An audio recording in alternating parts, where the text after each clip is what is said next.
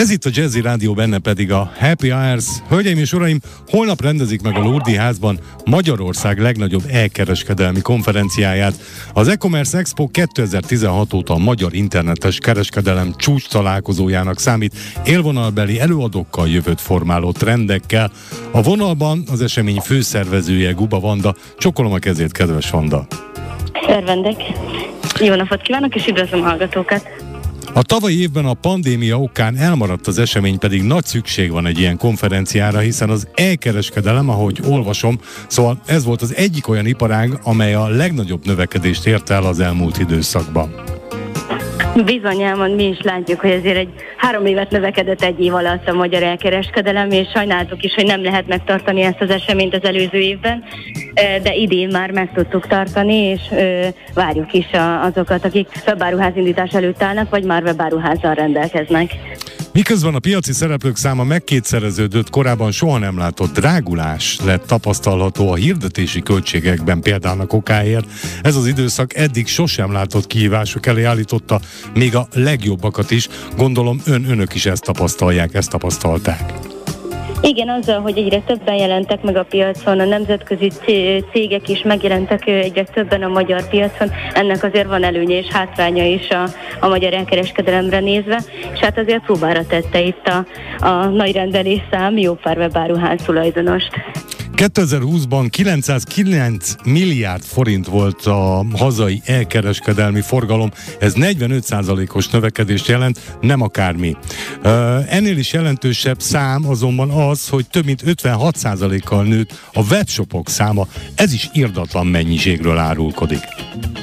És pontosan azt látjuk mi is, hogy azok a boltok, akik offline bolttal rendelkeztek már, és kénytelenek voltak az online térbe átmenni, tekintve, hogy vagy nem lehetett boltokba menni, vagy egyre jobban látták az emberek annak az előnyét, hogy online vásároljanak, és ez, ez, ez a fő mutató, vagy a mutatónak ez a fő oka, hogy azok a boltok, akik amúgy is rendelkeztek már offline bolttal, betértek és bejöttek az online térbe.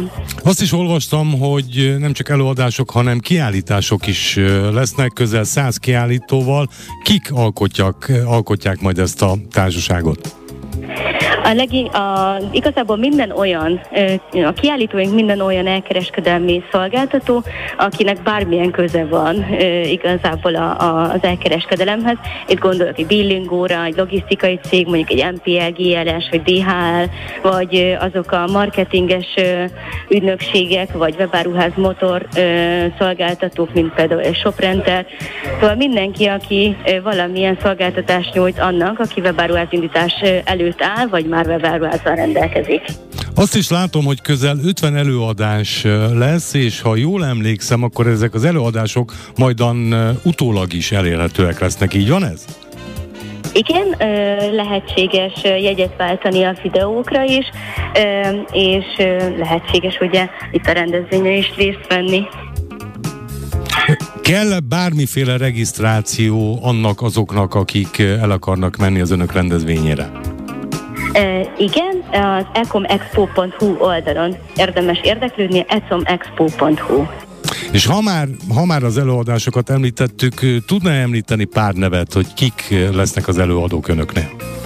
Igen, itt a Billingót említettük, és Áros Pataki Albertet, vagy Kulcsár Robert, aki a Soprenter képviselője, Wolf Gábor, Görög Ádám, vagy Berze Márton, aki a marketingnek a, a nagy szakmai arcait most Magyarországon, legfőképp akiket érdemes említeni, de nem csak elkereskedelmi szakmai témák, hanem például vállalkozásfejlesztés és stresszkezelésből is lesz témánk, a másik itt is itt lesz a, a repertoárban.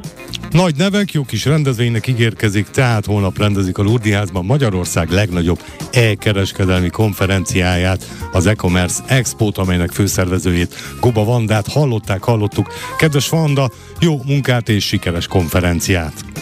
Nagyon szépen köszönöm, én pedig sikeres további napot kívánok, és sok vásárlót a webáruház tulajdonosoknak. Köszönjük, viszont hallásra! Köszönöm, viszont hallásra!